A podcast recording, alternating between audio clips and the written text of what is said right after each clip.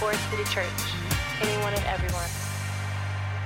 Let me ask you, do you remember? I don't know, this will probably date some of you. Do you remember that show? Um, uh, that, that show was Name That Tune. How many of you remember that show, Name That Tune? All right, so we're gonna, we're gonna play a little um, Name That Tune this morning because we've been talking through songs last week. If you missed Tyler Burns teaching through Mary's song, I would encourage you, go back and listen to it. But um, just for fun, we're gonna play a little Name That Tune. I'm gonna play you about four seconds of a song. We're gonna see how good you really are. Here we go. You guys ready? Forest City Church song number one. Oh, some of you know that? Some of you know that? Huh? I'll give you a few more seconds. Talk to your neighbor. Who do you think this might be? All right. What is that song? By the Beatles. Some of you are like, the Beatles? Uh, that's a whole generation. We need to have a conversation about the greatest band that's ever been uh, put together. Okay, here we go. Here we go. Let's let's let's move forward. To, I, I like to think my generation. Um, go ahead, cue that song.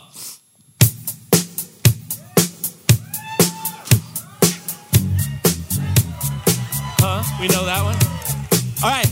Who is that? What song is it? I get got to get the right. Billie Jean. Some of you are going to say "Beat It" by the one and only Michael Jackson. All right. Um, here's the next song. This one's going to be a little trickier. Here we go. Some of you know, huh? They're in the news right now. There's a big breakup happening. Super sad. What? Oh, some of you are going to sing. Who was that? Yeah, I know. What, what song we got? What is it? You Make My Dreams Come True by Hall and Oates. All right, One last song. Let's just, one last song. Play that song.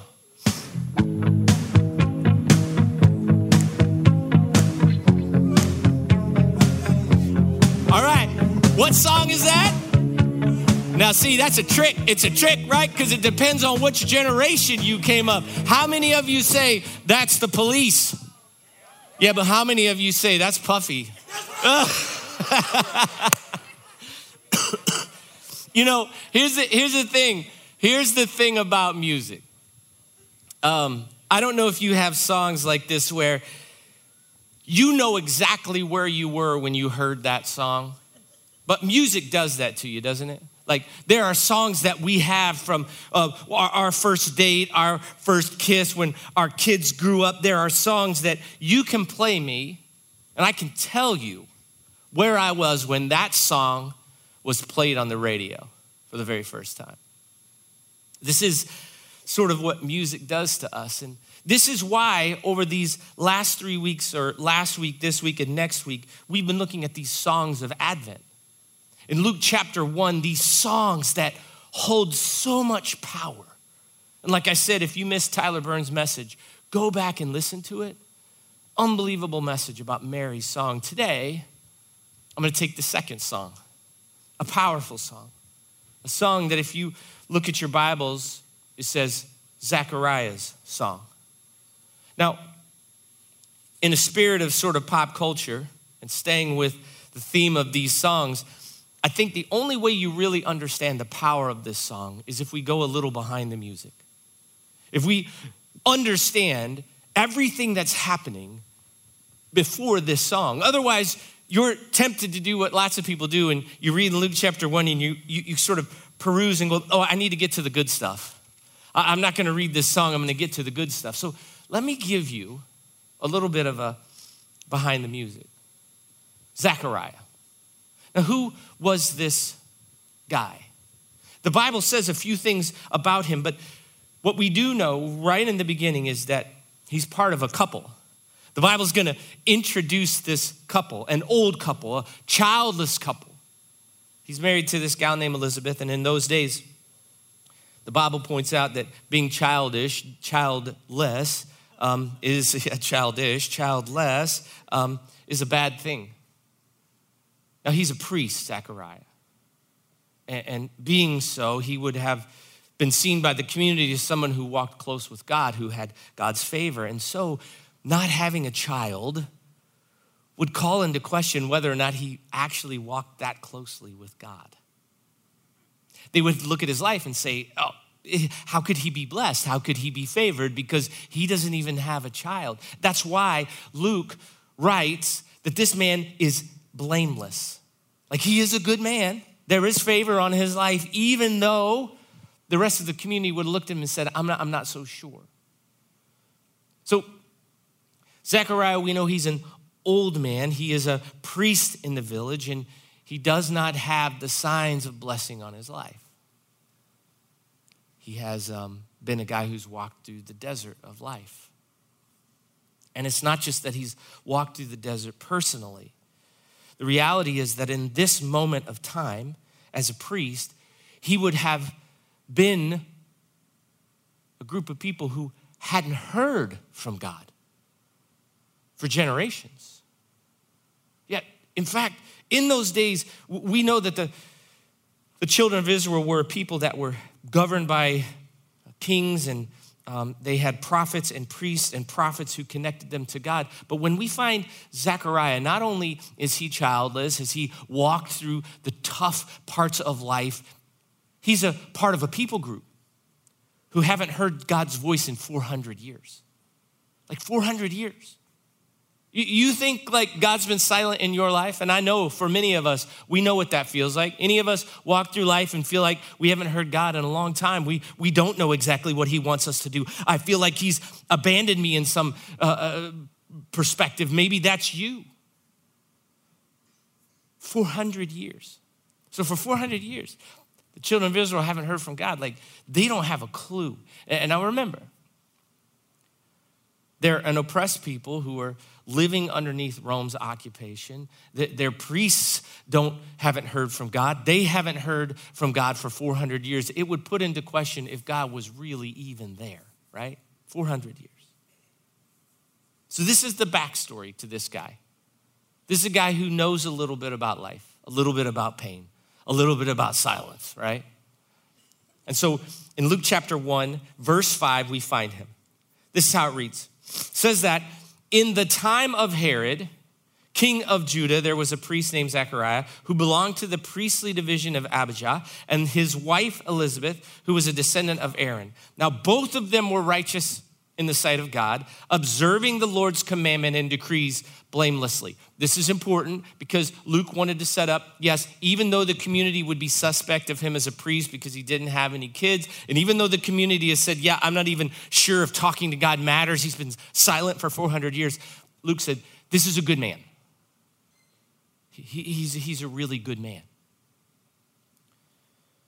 So the Bible also lets us know that he was someone who was consistent, even after 80 years. Now, here's, here's how it worked there were 18,000 priests or so, that's the number historians will tell you, about 18,000 priests that were spread out among all of the country, the, these priests that were part of Israel, 18,000 pastors, if you will, to use today vernacular. So, not all of them lived in Jerusalem, right? They lived in different villages all over the place, 18,000. Now, these priests, because there were so many, they would live all over the country, and twice a year for one week, so two times a year for one week, they would all be called back to Jerusalem. And they were called back to serve in the temple. So, you were a priest, you were spread out all over the land, and two times a year you were called back to Jerusalem to serve. And, and we know that Zechariah lived outside of Jerusalem. So they head to Jerusalem. So in Luke chapter 1, verse 8, it says this Once, when Zechariah's division was on duty, he was serving as priest before God. This is part of his duty. He had, was called back to Jerusalem. He was chosen by Lot, according to the custom of the priesthood, to go into the temple of the Lord, burn incense. And when the time for burning the incense came, all the assembled worshipers were praying outside. Now, this is really important. He's 18, he's one of 18,000 priests. Zechariah comes to his duties that week in Jerusalem to do what these priests would do. But in anticipation for this big service, what they would do with the priests is they would draw lots. So it was like a lottery system to see which one of the 18,000 would actually get to go into the temple, then into the Holy of Holies. So this is like it would sort of be like winning the lottery. If there are 18,000 priests and you only do this two times a year, the likelihood of you ever getting to go into the temple, like your number being drawn, is really, really low. You come to Jerusalem, do you do your stuff outside the temple? This year, they draw lots. And quite by chance, this priest, who I suspect feels like I've done this for 80 years, I don't have children, I haven't heard God in my lifetime. My parents never heard him. Their parents never heard him. I suspect if he's anything like me or like you, he's questioning the existence of his life. Like, this is what I gave my life to, and I don't know. Was it worth it? The Bible doesn't say anything about this uh, specifically, but as I read through this this week, I thought if he's anything like me, He's walked through life and not seen all of the signs that sometimes you, you believe come with favor. And it makes you question like, is God really for me? Is he for me? He's for other people. I see other people go into the temple. I see other people's number get drawn, but mine doesn't seem to ever come up.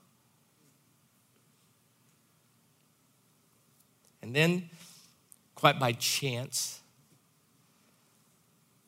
his number does come up.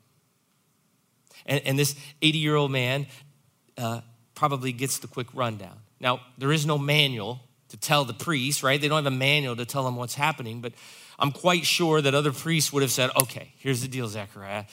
You're about to walk in the temple. Here's what's going to go down. Here's how you swing the incense. Now, you got to remember, there, there's a crowd, thousands of people outside the temple children of Israel praying as well, and they're waiting for the priest to go in. This is like a big deal, right? This is like if you got selected to sing the special song in your church pageant, right?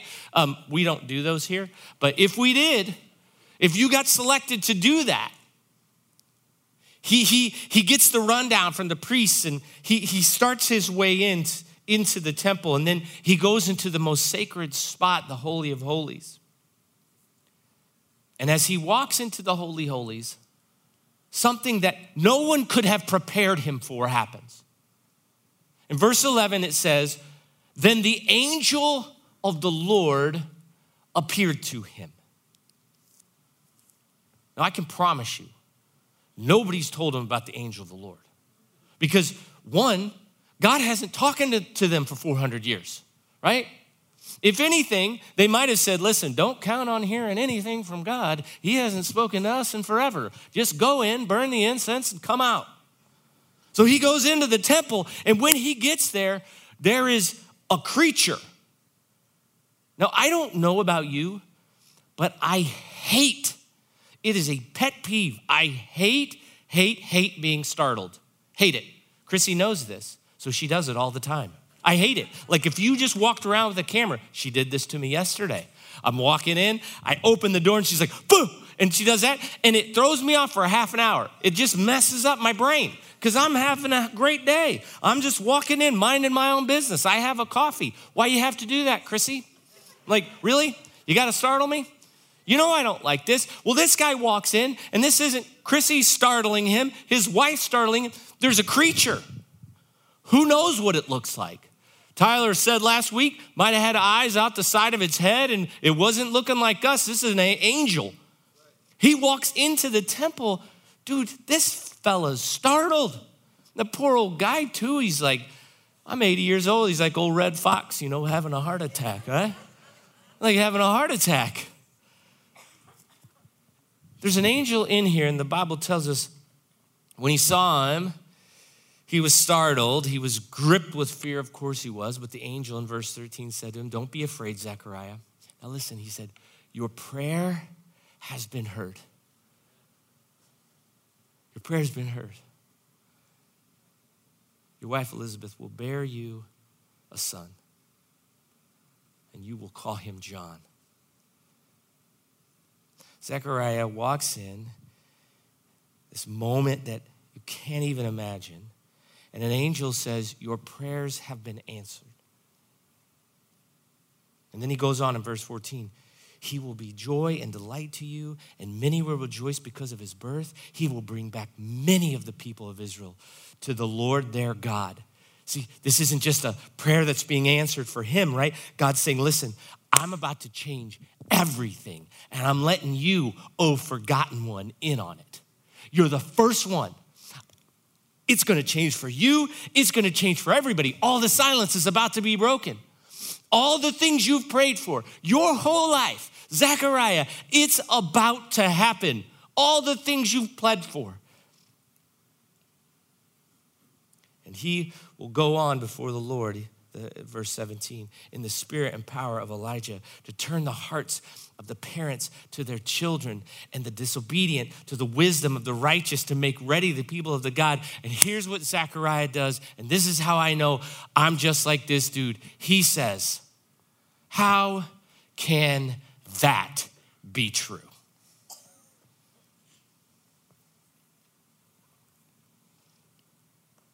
Here's a guy who has begged for God to show up,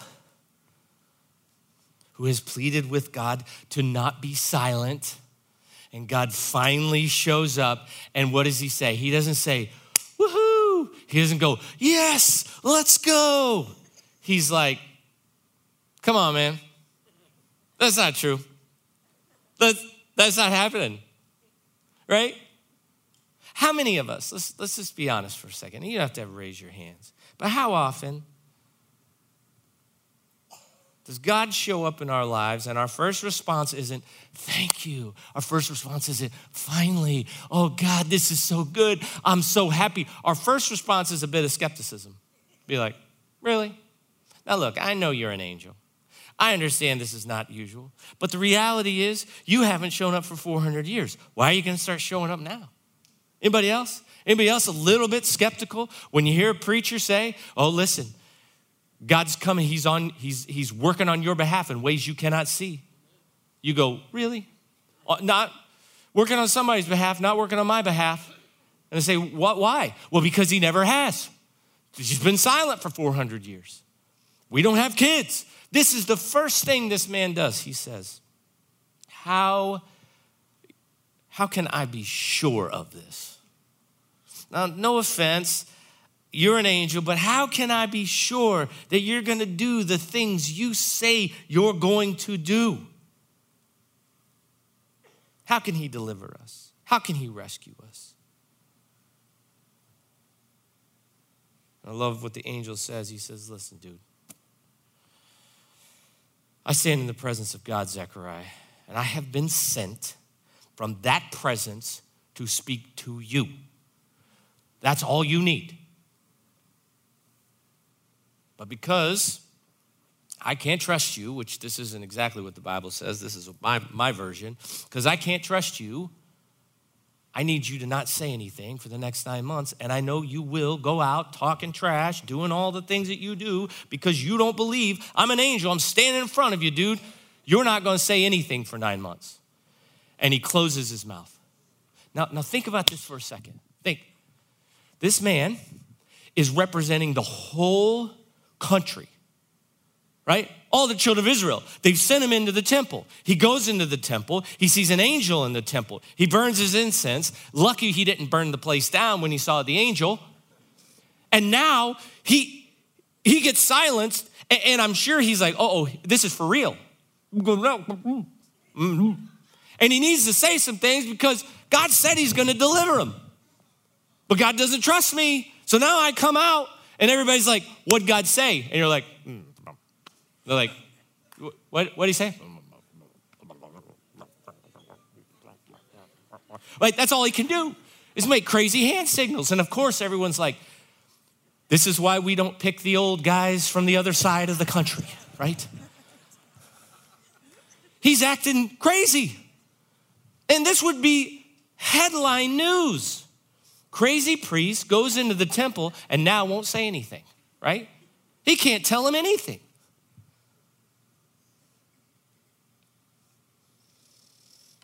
You know, I thought about this man and for nine months now. He then endures this silence. And here's the reality How many times in Scripture does silence and desert precede breakthrough? How many times? Almost always. How many times does silence and desert precede a miracle? Almost always. And yet, isn't it true? So often, when we're walking through our desert, our silent season, we're tempted to believe God's not at work at all. You realize that this is going to be a precursor to another moment. This is when Jesus actually grows older and he steps out into the limelight to start his ministry. What is the very first thing that happens to him? He gets led into where? The desert. He didn't go start preaching, start talking. He gets led into the silent place. And do you know what the Bible tells us about that silent place? Do you know who led him there? the Spirit. It was the Spirit that led Zechariah to this silent space. It was the Spirit that moved Jesus into the desert. And all of it was preparation. All of it. The desert was preparation because there's something about silence and deserts that does something to our hearts there's something about those moments where we have to walk through and we can't just talk. There's something about these desert seasons that prep us for the things that He wants to do, and it's always been true. You go all the way back to Moses.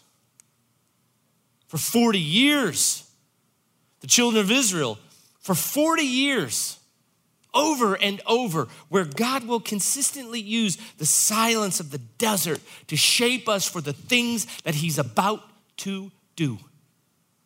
And I know, I know, my human heart wants Him to just say it and then do it. Can we just do it now? Can we just, you know, it's like, let's do it right now. That's why my parents used to um, allow us to open one present on Christmas Eve. Any of you get, you know, let your kids? I don't let our kids do that. I learned from my own. The reality was, if you let us have one present on Christmas Eve, we would pester you to death to get the rest of them. I, guys, listen, there's a lot of things I'm not, but persistent I am. And I would just be like, can we just get one more? Just just one more. It, was, it wasn't that I just got one, I wanted to get one more. I, can we get one more? How, how about two more? And how about three more? Let's just open them all tonight. Why can't we just open them all? This is like the human condition where it's like, can we just have all the blessing right now? Can you just get it right? Can you just dump truck some stuff on me right now? Come on, God. I mean, I know you're right now. And God's going, no, no, no. See, if I dump this on you now, you won't be able to handle what I'm about to bring you. So I'm gonna walk you through a season where we shape your heart this desert, this silence, so that when the blessing comes, you'll be able to do with it what I want you to do with it, not what you want to do with it. See? This is a consistent theme. God walking us through silence and desert. And, so often when we're walking through it, we'll say, well, this is the evil one and it's the devil. And sure, the devil met Jesus out in the desert, didn't he? He did. It wasn't the devil that brought him there. Spirit led him there. Spirit knew devil was going to be there. This was the refinement of our rabbi. And we don't know for the nine months that Zechariah spent in silence what he went through, but I can tell you that I'm sure he, as a human being, went through all the emotions you go through when you cannot speak. When the whole community is like, he's lost his mind. And on top of that, like when it's time to name the kid, because here's so it starts to get crazy. Obviously, Elizabeth starts to show. And now the whole community is like, okay, I don't know what's going on. How, how, how is that old lady having a baby? What is happening? He can't talk. They're having a baby. the whole community, this is a tiny little community. They're, they're all talking about it. And somehow they ask in scripture, what are we going to name him? Now you need to know. In those days, if you were lucky enough to have a child, especially at his age, you're going to name that child a family name, probably carry your name. And, and it would be so crazy for someone to name their child something other than to, to carry this family name, especially if you waited for 80 years. And I'm sure they had a dialogue, even though he didn't get to pay, play a part of it. Somehow he wrote in sand, no, no, no, no, we're not naming him after me. We're naming him John. So the whole community thinks this man's lost his marbles. He names him John. The Bible tells us he begins to speak. Now, the first thing he does is sing a song. He doesn't say, I told you so, I told you so, I'm not crazy, right? When you go through hardship and you've lost friends and they've looked at the path you've walked on and they're like, man, you're just, you're a lost cause. Too bad for you. When you know you've been called to do something and the world says to you, don't do that, that's nuts. Don't go there. That's crazy. The first thing you want to say is, See, I'm not crazy. She's pregnant. Ha, ha, ha, ha, ha, ha. That's what you want to do. But you know what he does? He puts aside, because this is what silence can do to you. It can begin to shape your heart to realize, like, who cares what other people think? Who cares what the world says? Here's what matters there is a God who sits on the throne, and he still does miracles today. Like, this is what he does. And so this is Zechariah's song. You guys, band, you can come up. I'm just going to read it to you. This was all a setup for this one song. Because now you know, like, when this man opens his mouth, he starts to sing. Isn't it true sometimes? Sometimes. Sometimes all you can do is sing.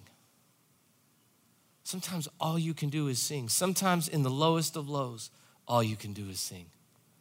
But sometimes in the highest of highs, all you can do is sing. And so it says this in verse 67. It says, His father Zechariah was filled with the Holy Spirit. God opens his mouth and he says this. Listen to him sing Praise be to the Lord God of Israel he didn't say, why'd you, why'd you lead me in the desert? Why did you take me into silence? He says, Praise. He begins to sing this. Praise be to the Lord, the God of Israel, because he has come to his people and redeemed them. He has raised up a horn of salvation for us in the house of his servant David. As he said through his holy prophets over 400 years ago, he would. He showed up. Salvation from our enemies and from the hand of all who hates us, to show mercy to our ancestors, to remember his holy covenant, an oath he swore to our father Abraham to rescue us from the hand of our enemies and to enable us to serve him without fear in holiness and righteousness before him all our days. And you, my child, you will be called a prophet of the Most High for you will go on before the Lord to prepare a way for him, to give his people the knowledge of salvation through the forgiveness of their sin because of the tender mercies of God, by which the rising of the sun will come to us from heaven to shine on those living in darkness and in the shadows of death, to guide our feet into the path of peace. And my guess is we read it once in Luke's gospel, but my guess is this dude just keeps singing this refrain over and over and over, going, See, God is good. He's coming to rescue us. God is good. He's doing what he said he would do. God is good. He's so good. Do you know that the Gospel of Luke mentions more about joyful worship than any other book in the New? Like Luke pulls these songs out intentionally because he knows in the same way we do, there is power in song. Something that happens when we sing. Something that happens when we sing over ourselves, and there's something that happens when others sing over us. There's just something that happens. And look, here's what I know this Christmas season. Christmas can be so joyous and so wonderful. Can also be a season where we are reminded of the silence we've been sitting in, the deserts we've been walking through. And Christmas can bring a bunch of questions about our worth and if God and will He and can He in this season that I walk through, will He ever? And I wondered when I was reading this song, we read it for the first time, but I, wondered, like, I wonder how long he'd been rehearsing that in his mind, right? Like, there's gonna come a day when he's gonna take this off my mouth and he's gonna be sorry because I'm just gonna start singing. I'm just gonna start singing. I'm gonna say the reality of who he is. I'm just gonna start singing. And he didn't know if God would ever give him his voice back for sure, right? I love that the moment that he gives his voice back, he starts to sing, right? Right? He starts to sing this truth. So will you stand with me? We're gonna we're gonna practice this. We're just gonna spend the last few moments of singing like, okay, here I am. I've been walking through silence and darkness and death. I've seen 400 years of destruction behind me, and it's hard to believe that God could ever show up, but I'm just gonna sing. And maybe, maybe, maybe you need to listen to some people sing. I, know you might not want to because the person next to you may not be able to carry a tune, but the truth is, we borrow faith from each other when we sing these truths that no matter where you are this Christmas season, there is a God, He sees you. He's working in your silence. He has a plan for your life, and I promise you, Christmas reminds us that God does what He says He's going to do. It will come for you. Let's sing this together.